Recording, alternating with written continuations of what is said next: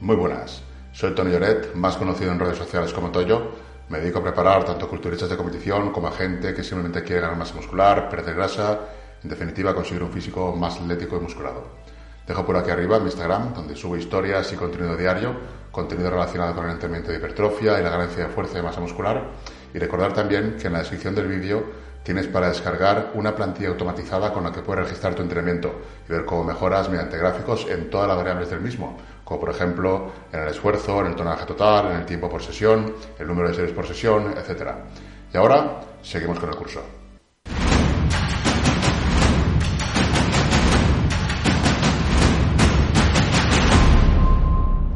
¿Cómo se aumenta la masa muscular? ¿Qué es lo que realmente causa el crecimiento muscular?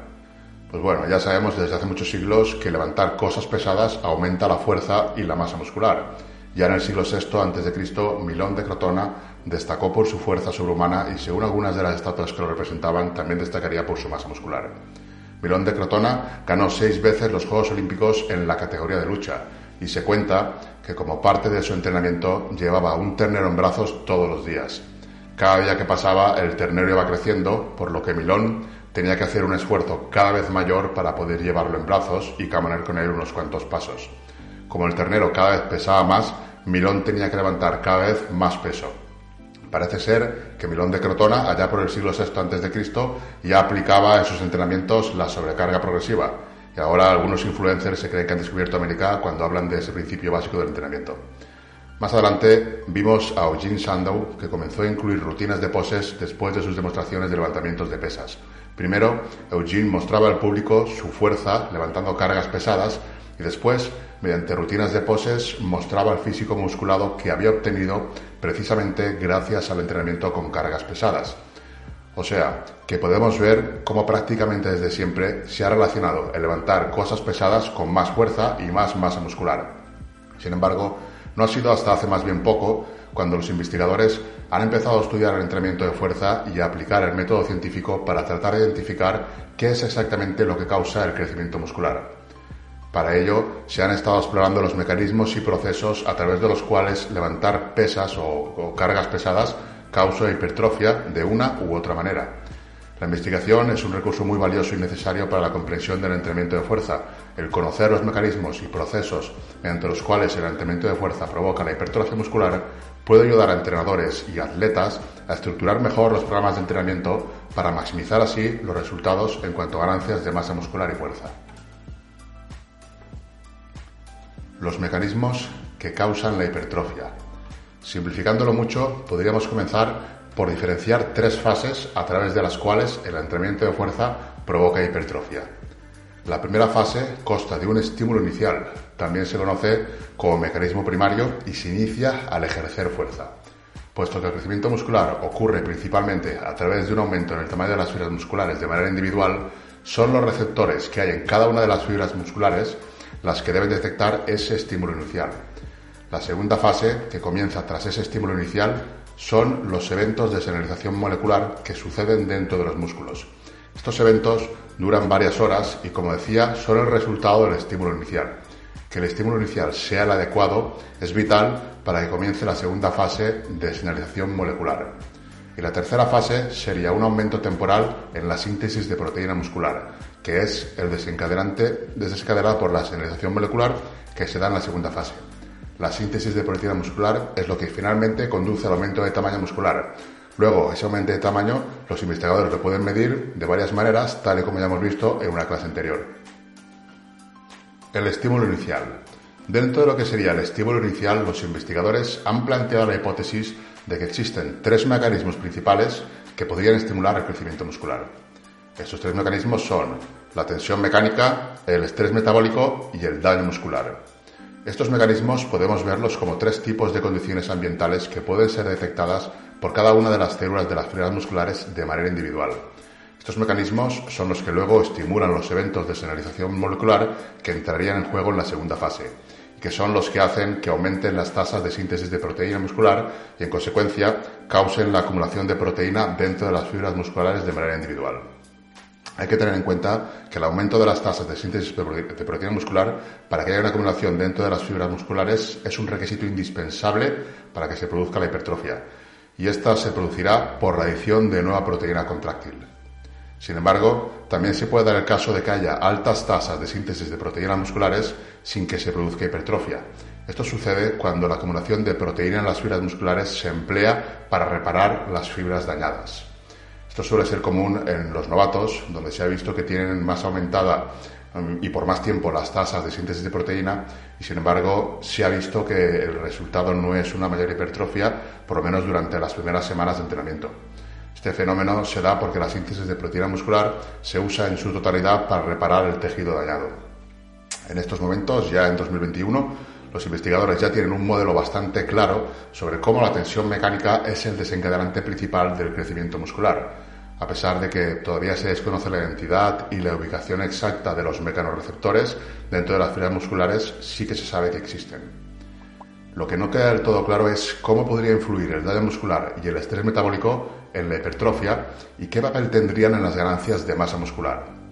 El principal problema aquí radica en que es muy difícil, es muy complicado observar los efectos de la tensión mecánica, el estrés metabólico y el daño muscular de forma aislada, por la complejidad que supone estimular un músculo únicamente con daño muscular o únicamente con estrés metabólico sin que al mismo tiempo haya también tensión mecánica. También hay investigadores que han sugerido que la activación de las fuerzas musculares mediante las unidades motoras de alto umbral podría ser el mecanismo principal a través del cual se estimula el crecimiento muscular. Este planteamiento no está muy difundido porque los investigadores más conocidos y de mayor alcance divulgativo no son partidarios de esta hipótesis, pero yo veo oportuno comentarla en esta sección para poder tener una visión más amplia, ya que no hay que olvidar que hasta los propios investigadores tienen sus sesgos y hasta que no se descubran todos los mecanismos exactos y precisos, no creo que se pueda descartar nada. Incluso podría ser que la hipertrofia se diera por más de una vía, cuando nada es seguro, pues todo es posible. De hecho, la hipótesis de que el reclutamiento de todas las unidades motoras es lo que fuerza la hipertrofia, si lo piensas con mente abierta, podría tener algo de sentido. Sería el mecanismo por el cual, de alguna manera, el sistema nervioso se protege o se intenta adaptar para, proyectar más fuerza sin tener que ir tal al límite reclutando todas las unidades motoras de alto umbral. Imagino que el tener que reclutar todas las unidades de alto umbral y ponerlas a trabajar puede ser un proceso costoso y la hipertrofia podría ser un mecanismo para evitar que el sistema nervioso central tenga que llegar a reclutar todas las unidades motoras, puesto que un músculo más grande y más fuerte va a mover la misma carga que un músculo más pequeño sin tener que reclutar las unidades motoras de más alto umbral. Te podría explicar, por ejemplo, por qué levantadores de fuerza tienen adaptaciones en fuerza y no tantas en hipertrofia, puesto que ellos no suelen reclutar todas las unidades motoras de alto umbral en tantas ocasiones o tantas veces como si lo haría un entrenamiento de culturismo o un culturista. Incluso podría explicar también por qué el entrenamiento de oclusión produce hipertrofia aun con cargas bajas. Aquí diréis, el entrenamiento con restricción del flujo sanguíneo produce hipertrofia debido al estrés metabólico, pero no es así. Ni siquiera se conoce bien hasta qué punto el estrés metabólico produce hipertrofia y como veremos más adelante, probablemente por sí solo, sin que haya tensión mecánica, el estrés metabólico no produzca hipertrofia. Entonces, ¿cómo el entrenamiento en oclusión podría producir hipertrofia si no es por el estrés metabólico? Pues ahí está la, la cuestión. Se está viendo, o por lo menos ya hay investigación en esa línea, que el estrés metabólico en el entrenamiento de oclusión lo que produce es una activación mayor de las unidades motoras de más alto umbral, aun con cargas bajas. Esto sucede porque debido al estrés metabólico parece que los puentes cruzados de actina y miosina no son capaces de hacer bien la contracción por la interferencia de los metabolitos y subproductos. Con lo cual, lo que sucede es que para superar el inconveniente se reclutan las unidades motoras de alto umbral para de esa forma poder activar más fibras y poder continuar aplicando fuerza. O sea, que puede que realmente la reclutación de las unidades motoras de alto umbral sí esté relacionado de algún modo con la hipertrofia y hay algo más aparte de la necesaria tensión mecánica que por A o por B pues va a ser un requisito siempre imprescindible. O también puede ser que ambos procesos, la reclutación de unidades motoras de más alto umbral y la tensión mecánica, estén relacionados y ambos sean necesarios sería otra posibilidad. Sabemos que si no se reclutan las unidades motoras de alto umbral, no se reclutan las fibras de tipo 2 con mayor potencial de crecimiento, por lo que igualmente la reclutación de unidades motoras de más alto umbral podría ser un proceso necesario. La señalización molecular. La señalización molecular sería la segunda fase del proceso que desencadena la hipertrofia y llegaría justo después de que las fibras reciban el estímulo inicial y por lo tanto la tensión mecánica que necesitan. Ya luego, junto con la tensión mecánica, también habría en mayor o menor medida estrés metabólico y daño muscular. En cuanto a la señalización molecular, se sabe que hay una serie de complejas vías de señalización anabólica que se activan como respuesta a los entrenamientos de fuerza y que parecen estar involucradas en el aumento de la síntesis de proteína muscular, que luego causará la acumulación de proteínas dentro de las fibras musculares. La más famosa y relevante de estas vías moleculares es la vía de señalización mTOR. Dentro de esta vía de señalización se encuentra una enzima llamada P70S6K. Los aumentos de la actividad de esta enzima se relacionan muy estrechamente con aumentos en el tamaño de los músculos tanto en animales como en humanos. También se ha podido ver una elevación de la enzima P70S6K cuando usamos variables del entrenamiento que se sabe conducen a una mayor hipertrofia, como por ejemplo realizar un mayor volumen de entrenamiento. Así pues, se ha relacionado el aumento de volumen de entrenamiento con aumento de esta enzima. Y es bien sabido, le pese a quien le pese, que el volumen de entrenamiento es una variable clave para la hipertrofia. Por lo tanto, cabría suponer que la enzima P70S6K también tiene que estar relacionada estrechamente con la hipertrofia. Sin embargo, la enzima P70S6K también se ha visto que aumenta con variables de entrenamiento que no parecen mejorar el crecimiento muscular, como por ejemplo las contracciones excéntricas. No es que las contracciones excéntricas no produzcan crecimiento muscular, lo que sucede es que por norma general puede que no sean óptimas debido al daño muscular que generan. Lo que parece sugerir este dato es que la señalización de la vía mTOR no solo está involucrada en los procesos de hipertrofia, sino que también está involucrada en otros procesos como por ejemplo la reparación del daño muscular. También se han visto otras situaciones en las que se estimula la señalización de mTOR y aumenta la enzima P70S6K, pero sin embargo las tasas de síntesis de proteína muscular no se han elevado.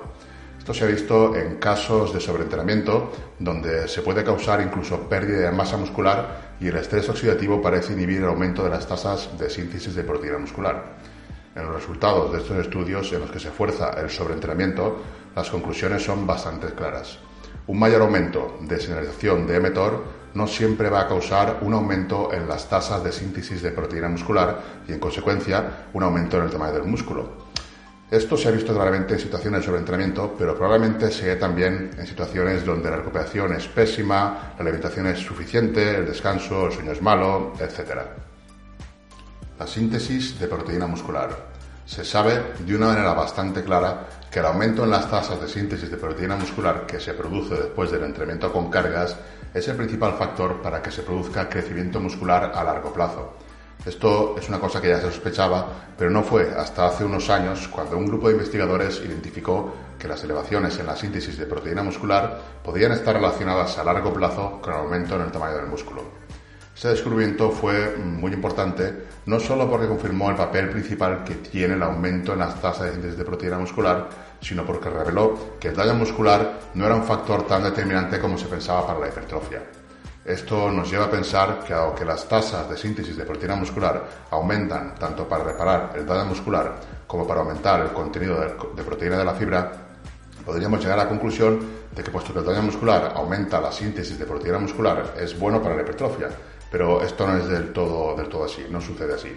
Si bien es cierto que los procesos de reparación del daño muscular y los procesos de crecimiento son muy similares, se sabe que el proceso de reparación del daño muscular no es el que produce los aumentos en el tamaño del músculo. Cuando hay daño muscular, la síntesis de proteína muscular se destina principalmente a reparar ese daño en lugar de a crear nueva proteína contráctil. Por lo tanto, ese proceso tendría únicamente una finalidad reparadora y no tendría efectos sobre el aumento del tejido magro a largo plazo. Esto se ha visto muy claramente en estudios en principiantes. Los principiantes consiguen unas tasas de síntesis proteína muscular muy altas tras cada sesión de entrenamiento, pero sin embargo, a medio plazo no se veían mejoras de hipertrofia porque el daño muscular que producen los principiantes también suele ser muy elevado y la síntesis de proteína muscular se destina principalmente a reparar ese daño en lugar de generar una proteína contráctil.